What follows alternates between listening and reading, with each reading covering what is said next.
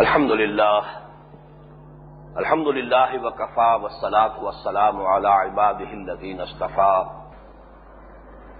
خصوصا على أفضلهم وخاتم النبيين محمد الأمين وعلى آله وصحبه أجمعين أما بعد، فقد قال الله تبارك وتعالى كما ورد في آخر سورة آل عمران أعوذ بالله من الشيطان الرجيم بسم الله الرحمن الرحيم يا أيها الذين آمنوا اصبروا وصابروا ورابطوا واتقوا الله لعلكم تفلحون۔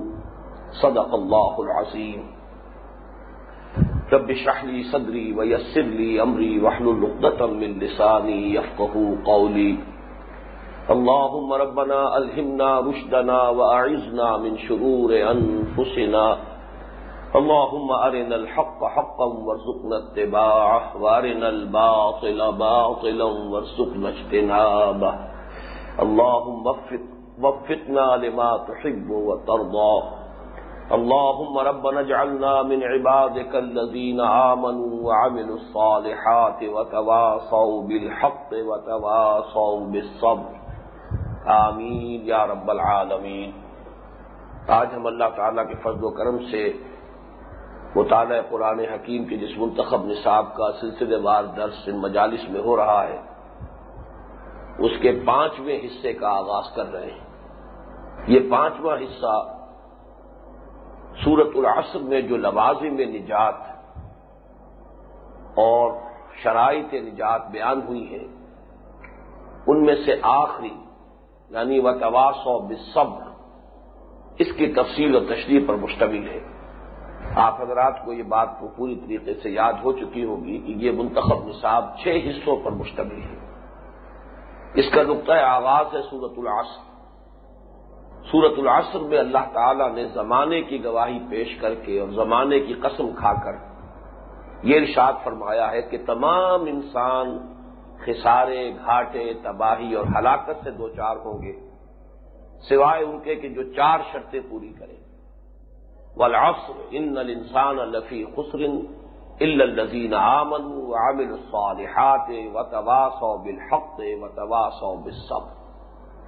زمانہ گواہ ہے یا زمانے کی قسم ہے؟ تمام انسان خسارے میں ہیں، گھاٹے میں ہیں۔ بربادی اور تباہی سے دو چار ہوں گے۔ سوائے ان کے جو ایمان لائے اور جنہوں نے نیک عمل کیے اور جنہوں نے حق کی وسیعت کی، ایک دوسرے کو حق کی تاکید کی اور جنہوں نے ایک دوسرے کو صبر کی تلقین کی۔ یہ گویا کہ چار لوازے میں نجات ہے۔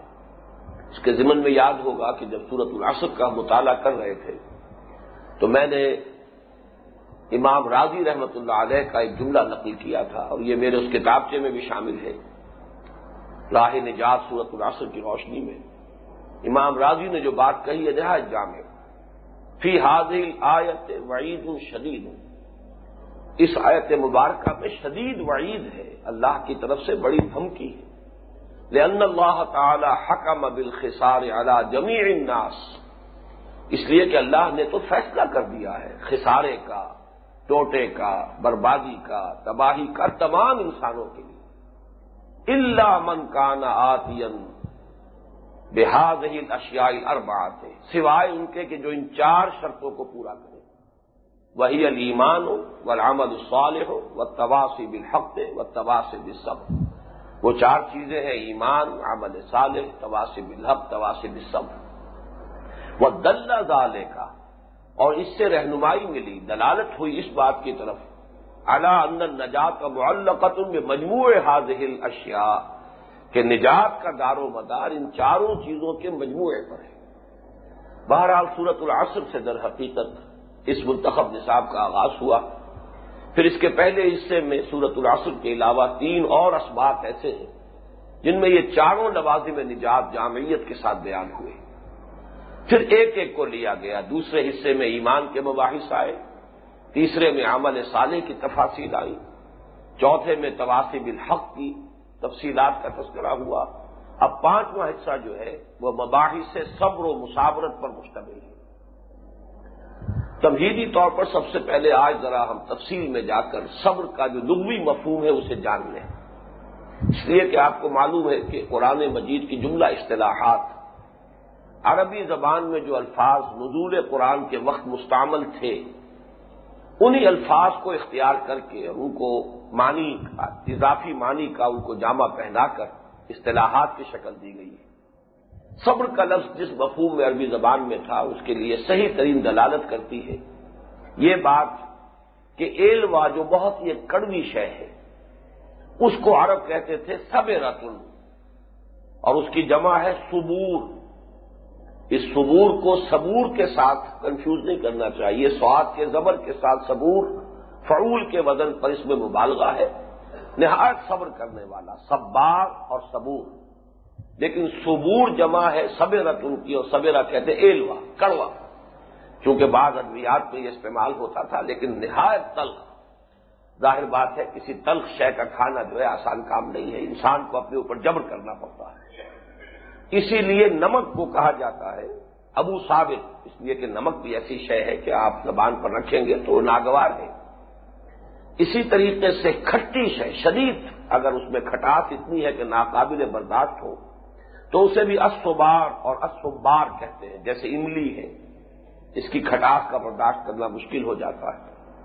اسی طریقے سے سب برل میت عرب کہتے تھے۔ لاش کا پیٹ چاک کر کے اس میں ایلوا داخل کر دیتے تھے۔ یہ اس زمانے میں گویا کہ لاش کو تعفن سے بچانے کا ایک طریقہ تھا۔ تو اس کے لیے بھی سب برل میت تھا۔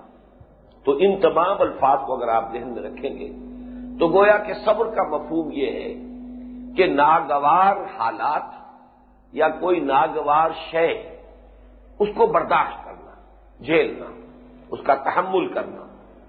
اور کسی بھی ناگوار صورت حال میں انسان کا ثابت قدم رہنا، استقامت اور سبات کا مظاہرہ کرنا، یہ گویا کہ صبر کے لفظی معنی ہے۔ اس صبر کو اگر ہم اردو میں اسی مفہوم کو تعبیر کریں گے تو کڑوے گھونٹ کرنا یہ ایک محاورے کے طور پر استعمال ہوتا ہے۔ کسی بھی شے کو جو ناگوار ہے، ناپسندیدہ ہے، انسان گوارا کرتا ہے، برداشت کرتا ہے، کڑوے گھونٹ۔ اور میں جب آج سوچ رہا تھا تو مجھے دو اشعار یاد آئے، اگرچہ وہ کسی غیر معروف اور نامعلوم شاعر کے اشعار ہے شہریت کے اعتبار سے کوئی بہت اونچا مقام بھی نہیں ہے، لیکن یہ مفہوم جو ہے، یہ اس میں میں سمجھتا ہوں کہ بڑی وضاحت کے ساتھ سامنے آتا ہے۔ تلخیوں کے جام خوش ہو کر چڑھانا زندگی کھا کے طوفان کے تماچے مسکرانا زندگی۔ خضر کی امداد، خضر کی امداد سے ساحل پہ آنا موت ہے۔ اور موجوں میں الجھ کر ڈوب جانا زندگی۔ اصل میں یہ ہے ایک انسان عاقل کا رویہ۔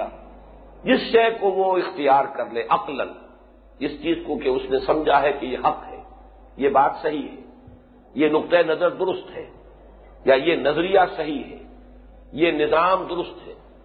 اب اس پر ثبات استقامت، اس روش پر قائم رہنا، چاہے اس میں کسی طرح کی ابتدا ہو، آزمائش ہو، تکالیف ہو، مسائب ہو، لیکن انسان ان تلخیوں کے جام خوش ہو کر چڑھاتا رہے اور طوفان کے تماچے کھا کر مسکراتا رہے۔ موجوں سے الجھے، چاہے اس میں موت واقع ہو جائے۔ لیکن یہ کہ جان بچانے کی فکر جس کو علامہ اقبال نے کہا کہ تو بچا بچا کے نہ رکھ، اسے تیرا آئینہ ہے، وہ آئینہ۔ کہ شکست ہو تو عزیز طرح نگاہ آئینہ ساز میں۔ تو لغوی اصل اور یہ اس کا اصطلاحی مفہوم ہے۔ علماء کرام نے صبر کو تین حصوں میں تقسیم کیا ہے۔ اور یہ بات بڑی معقول ہے، سمجھ میں آتی ہے۔ الصبر علتا پہلا صبر کے جو ایک بندہ مومن کو، ایک مسلمان کو کرنا پڑتا ہے، وہ کرنا چاہیے۔ اللہ کی اطاعت پر صبر کرنا۔ یعنی اللہ تعالی کا کوئی حکم ہے، جو نفس کو ناگوار ہے۔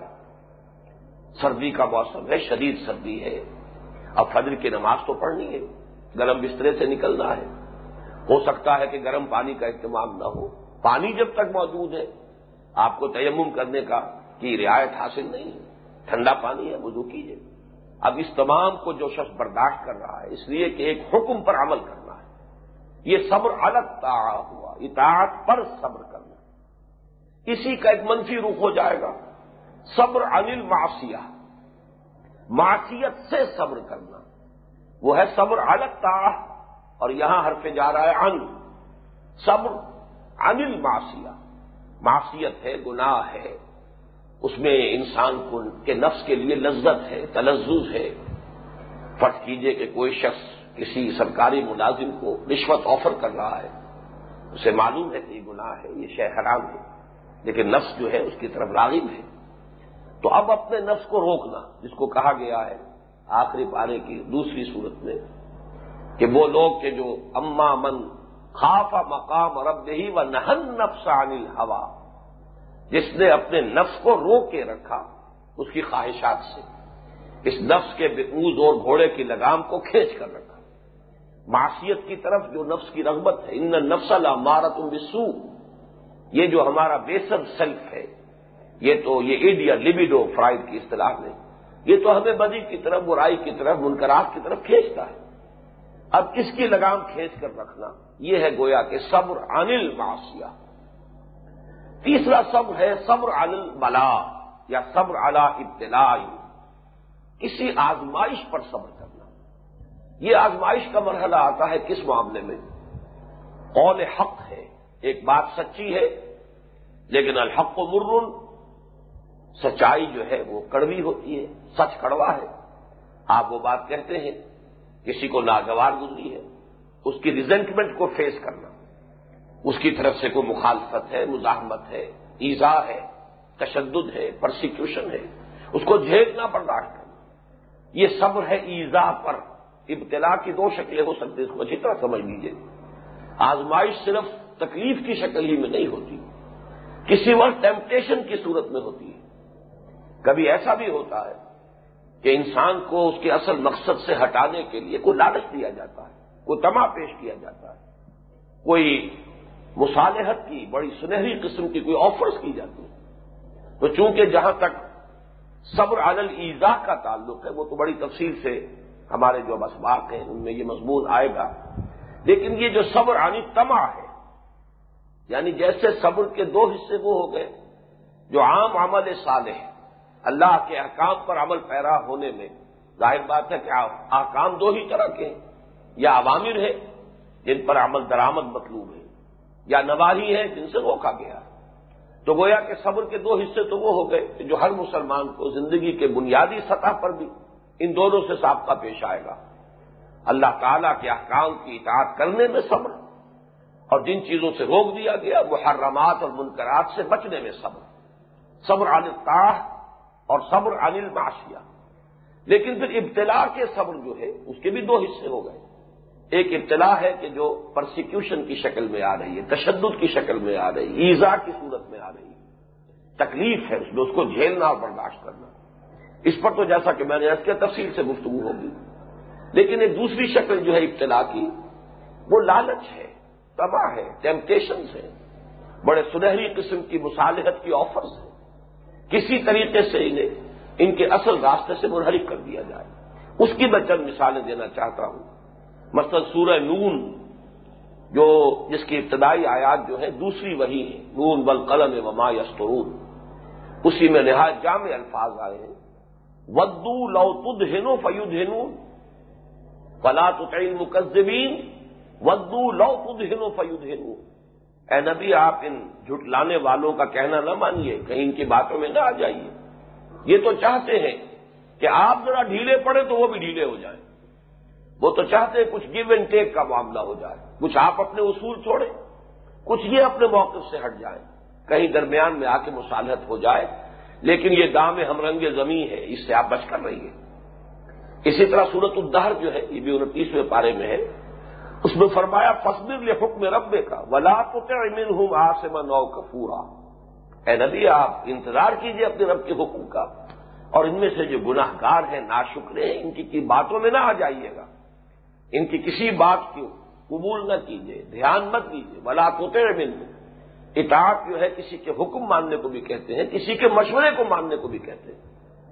اسی طرح فرمایا، ولا تو من اغفلنا کل بہو ان ذکر نا اے نبی، وہ لوگ کہ جن کے دلوں کو ہم نے اپنے ذکر سے بیگانہ کر دیا ہے، غافل کر دیا ہے، محروم کر دیا ہے۔ یعنی جن کی کوئی رغبت ہماری طرف نہیں ہے، جن کا رخ ہماری جانب نہیں ہے۔ ان کی باتوں میں نہ آئیے، ان کی کوئی بات نہ مانیے۔ اور اس کی جو سب سے زیادہ نمایاں مثال ہے، وہ سورہ بنی اسرائیل کی آیت نمبر تراسی ہے۔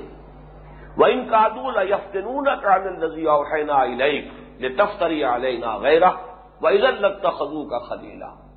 لاؤلا سبت نا کا لقت کت تر کرو الہم شعین خلیلا عز اللہ زکنا کا ضرف الحیات و غیر فل ضرف الممات، ثم لا تجد لك علینا نصیرہ فرمایا، نبی، یہ لوگ اس پر ڈٹے ہوئے ہیں، اڑے ہوئے ہیں، تلے ہوئے ہیں کہ کسی طرح آپ کو بچلا دیں اس چیز سے جو ہم نے وہی کی ہے آپ کی جانب، تاکہ آپ کوئی اور شے اپنی طرف سے گھڑ کر ہماری طرف منسوخ کر دیں۔ اور اس صورت میں یہ آپ کو دوست بنا لیں گے، جھگڑا ختم، لڑائی ختم۔ لڑائی آپ سے نہیں ہے۔ لڑائی تو ہمارے پیغام سے ہے، ہمارے دین سے ہے، ہماری توحید سے ہے، ہمارے احکام سے ہے۔ ان کا سارا جھگڑا ہم سے ہے، آپ سے نہیں ہے۔ آپ سے کوئی ذاتی برخاست نہیں، آپ سے کوئی ذاتی چپکلش نہیں، آپ سے کوئی ذاتی جھگڑا نہیں، کوئی زن زر زمین کا کوئی معاملہ نہیں۔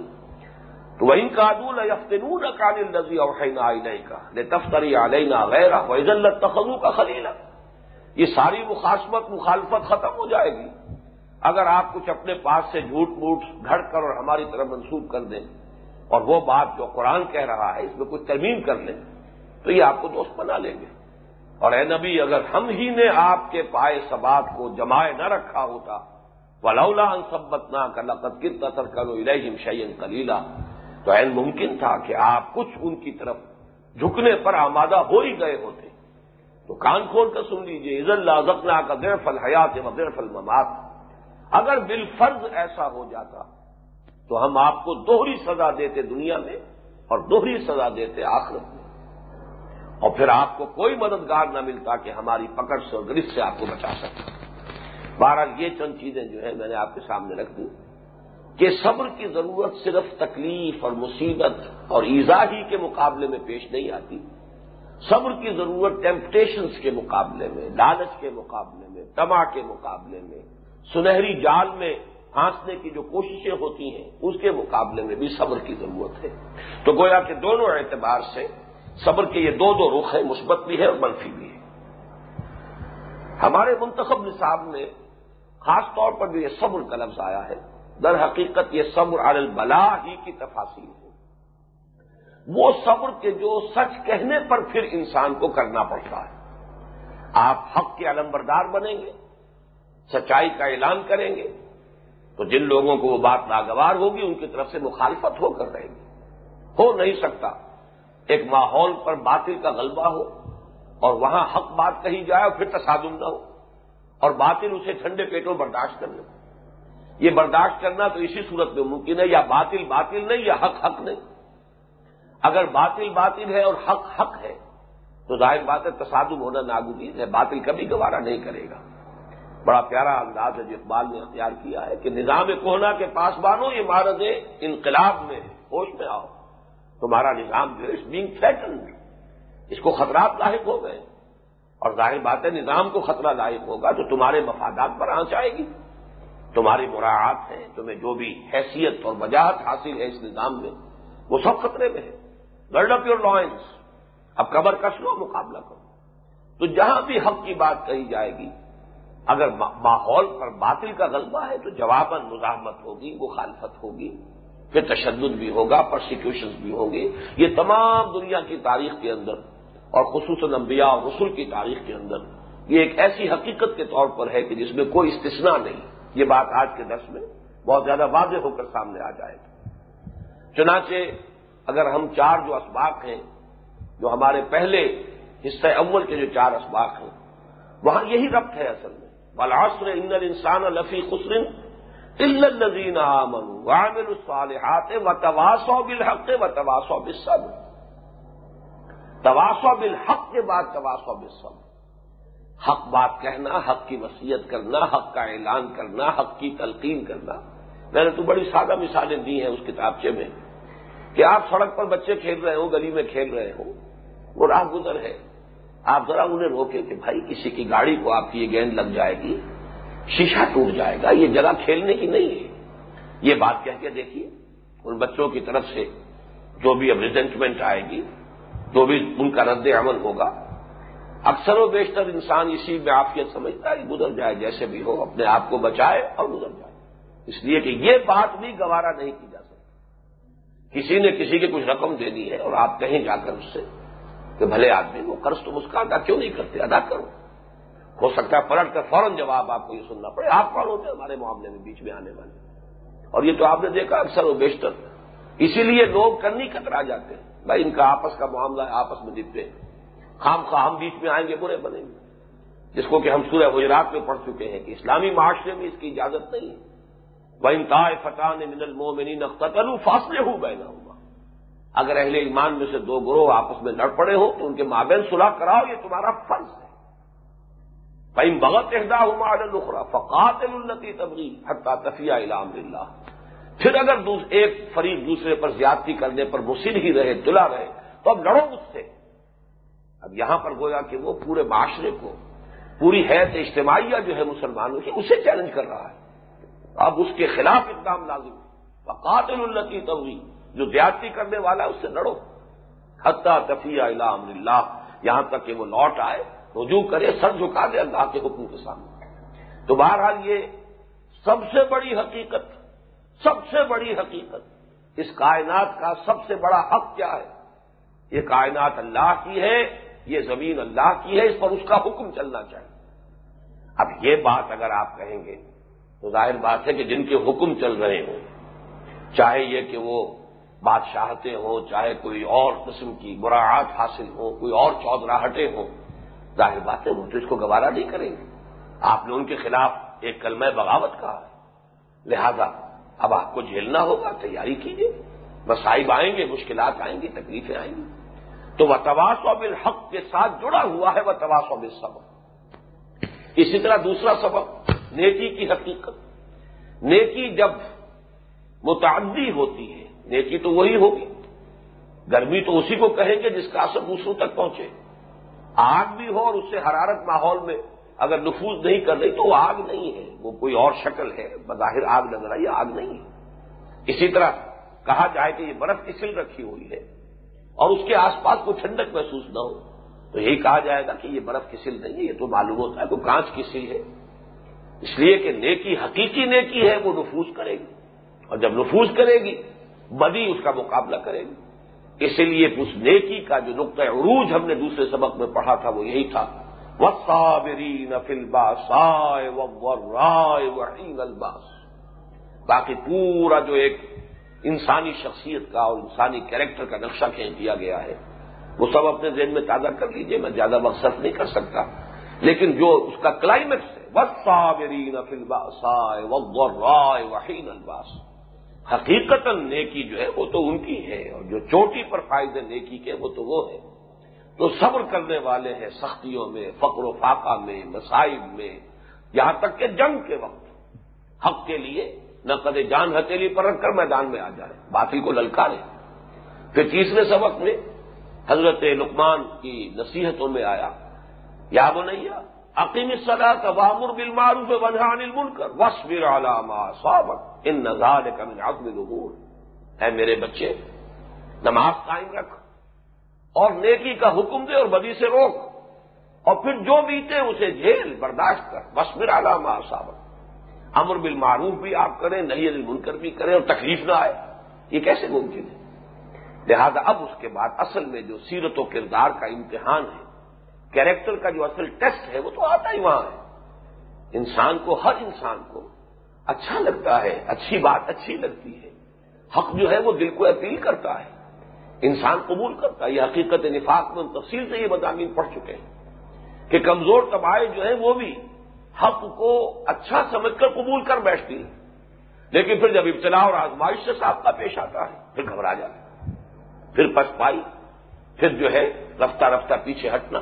یہی اصل میں نفاق کا جو اصل جو سبب ہے وہ یہی اسی طریقے سے جو چوتھا سبق تھا جامع اسباب میں سے، اس میں دعوت اللہ کے ذمن میں فرمایا۔ اس کے بعد ادفا بلتی آسن فید الزی بے نہ کہ بے نہ دعوت ان کا نہ علی الحمیم وما يلقاها الا الذين صبروا، وما يلقاها الا ذو حظ عظيم۔ اللہ کی طرف بلاؤ گے تو ظاہر بات ہے تاغوت کا انکار ہوگا۔ فمن یکفر بالطاغوت و یوم باللہ فقد استمسک بعروۃ الوثقى۔ اللہ پر ایمان سے پہلے لازم ہے کہ تاغوت کا انکار کیا جائے۔ تاغوت کی طرف سے مزاحمت ہوگی اور آپ کے خلاف اقدام ہوگا۔ اب یہ ہے، وما یلقاہا الا الذین صبروا وما یلقاہا الا ذو حظ عظیم اور نہیں اس مقام تک پہنچ پاتے مگر وہ لوگ جو صبر کے خوگر ہوں، جن میں صبر کا مادہ ہو۔ اور نہیں پہنچ پاتے اس درجے کو، مگر وہی جو بڑے نصیب والے ہیں۔ تو یہ ان چاروں اسباب میں میں نے یاد دلا دیا کہ صبر کا معاملہ اصل میں جو ہمارے اس منتخب نصاب میں جو مضامین آ رہے ہیں، اس میں یہاں صبر الطاح یا صبر الماسیہ یہ نہیں، بلکہ ابتلا۔ اور ابتلا کس بات پر؟ حق کہنے پر، حق کے اعلان پر، حق کے غلبے کی جد و جہد میں۔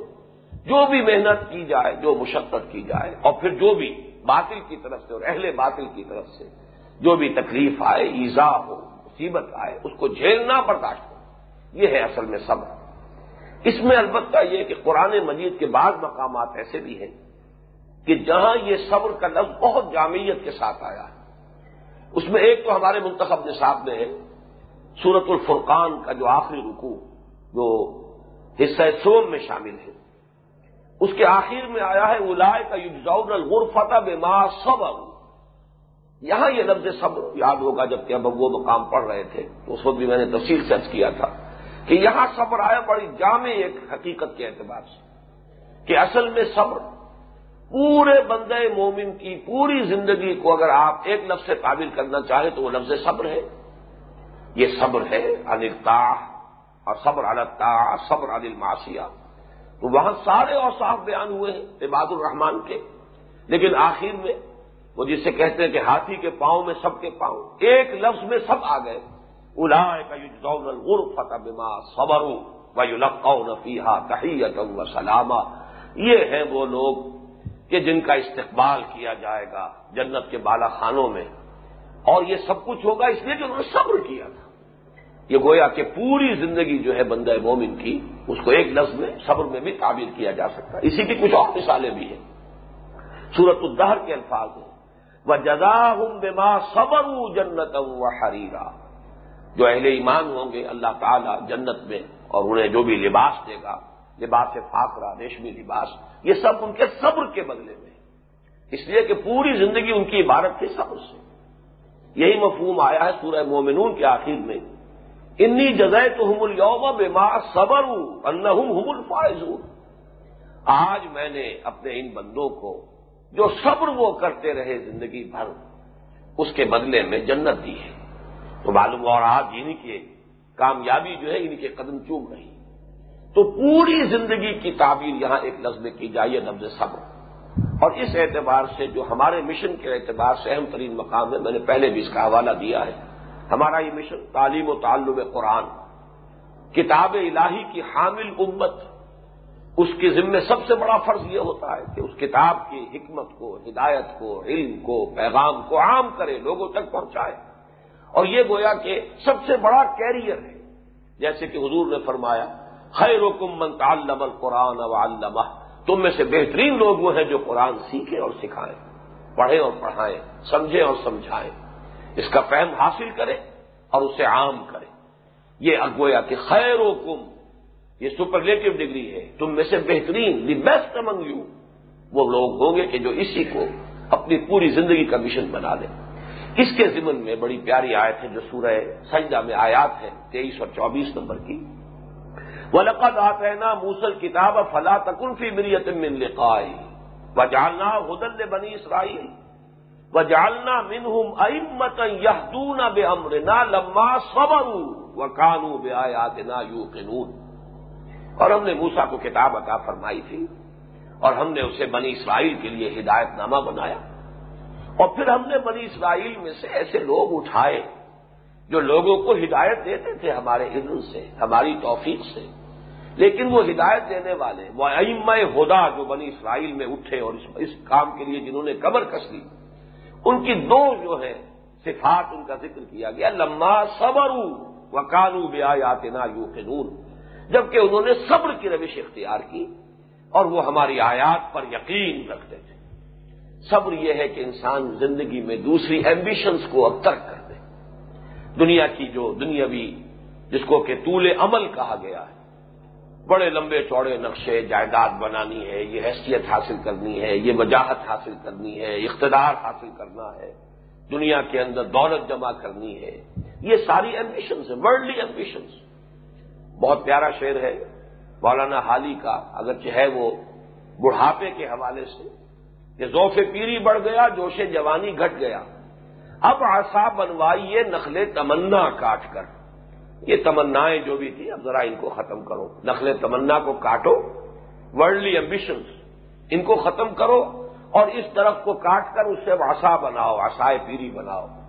یہی بات میں ارض کر رہا ہوں کہ جو لوگ واقع کمر کس چکے ہوں کہ ہمیں وہ کام کرنا ہے۔ تعلم و تعلیم قرآن قرآن مجید کا سیکھنا، سکھانا۔ یہی ہمارا گویا کہ ہماری پوری زندگی کا اصل مشن، اصل مقصد۔ تو انہیں پھر یہ ہے کہ یہ صبر، اولین جس شے کی ضرورت ہے وہ صبر ہے۔ یہ ظاہر بات ہے، وہ دیکھیں گے۔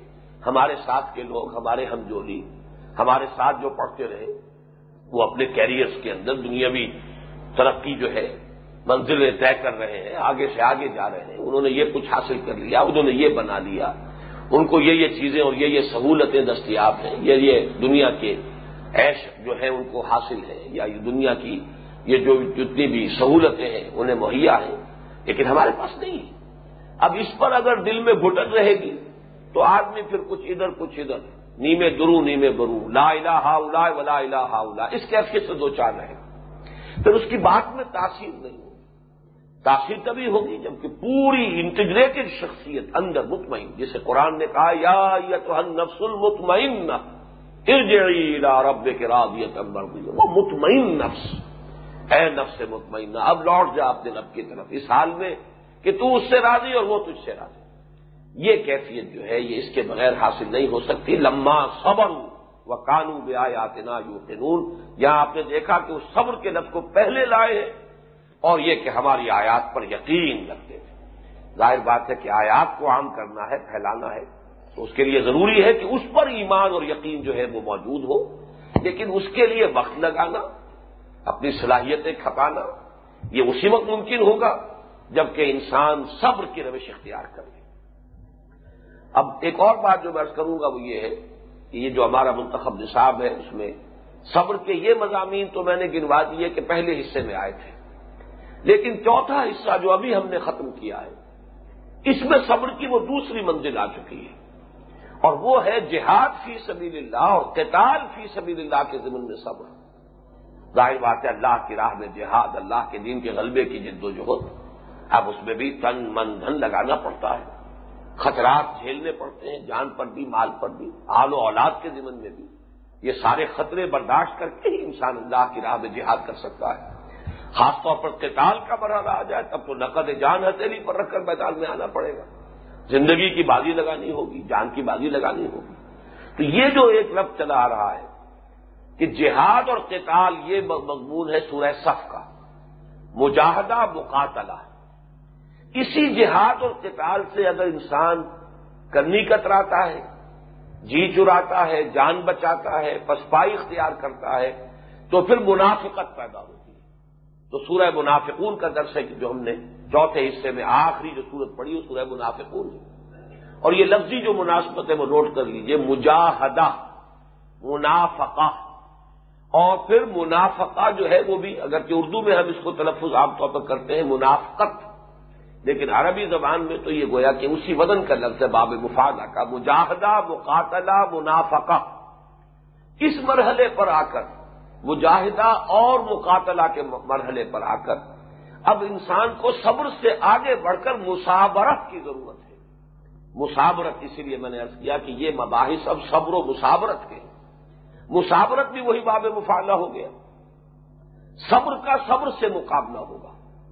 اس لیے کہ اہل باطل بھی تو صبر کرتے ہیں۔ وہ اپنے مفادات کو کی حفاظت کے لیے وہ بھی محنت کرتے ہیں، مشقت کرتے ہیں، جانے دیتے ہیں۔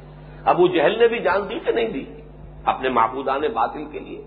یا جو بھی اسے سربراہی حاصل تھی اور جو بھی اس کو چودراہٹ حاصل تھی اس کے تحفظ کے لیے۔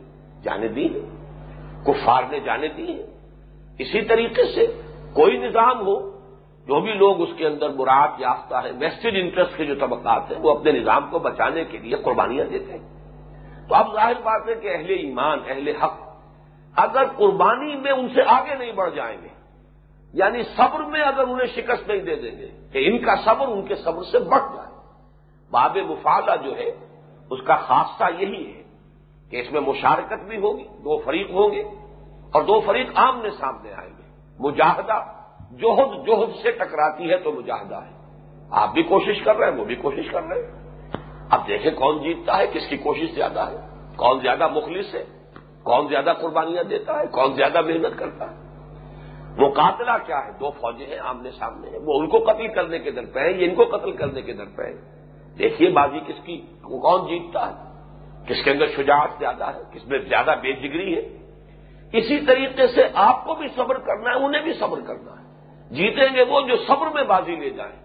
اسی لیے میں نے آج کی گفتگو کے لیے جس آیت مبارکہ کی تلاوت کی تھی، یہ سورہ آل عمران، اس لیے کہ مکی قرآن میں مساورت کا لفظ نہیں آیا ہے۔ یہ میں بعد میں ذرا تاریخی جائزے کے اعتبار سے عرض کروں گا۔ وہاں صرف صبر کا لفظ آیا۔ یہ مدنی صورت عال عمران جس میں مسابرہ۔ یا یو الزین عام منسبرو و صابرو و رابطو و تق اللہ اللہ اہل ایمان، صبر کرو۔ اب یہ صبر تو ایک یکطرف عمل ہو گیا، جیسے قتل یکطرف عمل ہے۔ کوئی شخص جا رہا تھا، کسی نے گولی مار دی، قتل کر دیا۔ اور دو طرفہ تب ہوگا جبکہ وہ بھی آپ کے آمنے سامنے آ کر کھڑا ہو جائے دو بدو مقابلہ ہو جائے۔ اب یہ قتال اور مقابلہ ہو گیا۔ اسی طرح صبر آپ کر رہے ہیں، یہ یک طرفہ عمل ہے۔ مسابرہ یہ ہے کہ مقابلے میں جو طاقت ہے، اس کو آپ صبر میں بھی شکست دیں۔ آپ اس کے صبر سے بازی لے جائیں۔ آپ کا صبر اس کے صبر سے بڑھ جائے۔ تو فرمایا، یا یو الزین عام رسبرو و صابروں و رابطوں اور مرابطہ اس کے دونوں معنی ہیں۔ ایک تو یہ کہ آپس میں بنیاد مرسوس بن جاؤ، جو سورہ سخت میں ہم پڑھ چکے ہیں۔ ان اللہ یحب الزین یقاتلون فی سبیل صفن کا نہ بنیاد مرسوس۔ اس طریقے سے صفے باندھ کر کے گویا کسی سا پلائی ہوئی دیوار ہے اتنا رابطہ مضبوط ہو۔ اور مرابطہ ایک اصطلاح بھی ہے، چوکس رہنا، چوکیداری کرنا، پہرا دینا۔ تو یا الذین منسبرو و و رابط و اللہ۔ یہ تین احکام تو ہیں ہی اپنی جگہ پر۔ یہ تو اصل میں مقابلے کی شکلیں ہیں۔ لیکن یہ کہ تقوا یہ ہے اصل کامیابی کے لیے کلید اس لیے کہ یہ سب کچھ بھی کر لیا اور تقوا نہ ہوا تو اللہ تعالیٰ کی میزان میں تو کوئی وزن نہیں ہے۔ پھر تو شاید اپنے غلبے کے لیے، اپنے اقتدار کے لیے، اپنی حکومت قائم کرنے کے لیے، مال غنیمت کے حصول کے لیے یا اپنی شجاعت کے اظہار اور مظاہرے کے لیے جنگ ہو رہی۔ ہے تقوا ہونا لازم ہے۔ تو یا یو الدین و صابرو و رابطو و تق اللہ اللہ اور اللہ کا تقوی اختیار کرو تاکہ تم فلاح پاؤ۔ اب تمہیدی مضامین میں چوتھا آخری مضمون یہ ہے کہ یہ ذرا ترتیب جو ہم جو منہج انقلاب نبی پر مفصل گفتگویں ہو چکی ہیں، اس میں یہ مضمون آیا ہے۔ لیکن ذرا اس اس وقت کی جو ہماری بحث ہے، اس کی مناسبت سے بھی اسے ذہن میں تازہ کر لیں یہ جو مسلمانوں کو، اہل ایمان کو، حضور کو صلی اللہ علیہ وسلم، جو ابتلا پیش آیا ہے، اس کی ایک تاریخی تدریج ہے۔ پہلے تین برس تک ساری پرسیکیوشن صرف وربل تھی فزیکل پرسیکیوشن شروع نہیں ہوئی تھی۔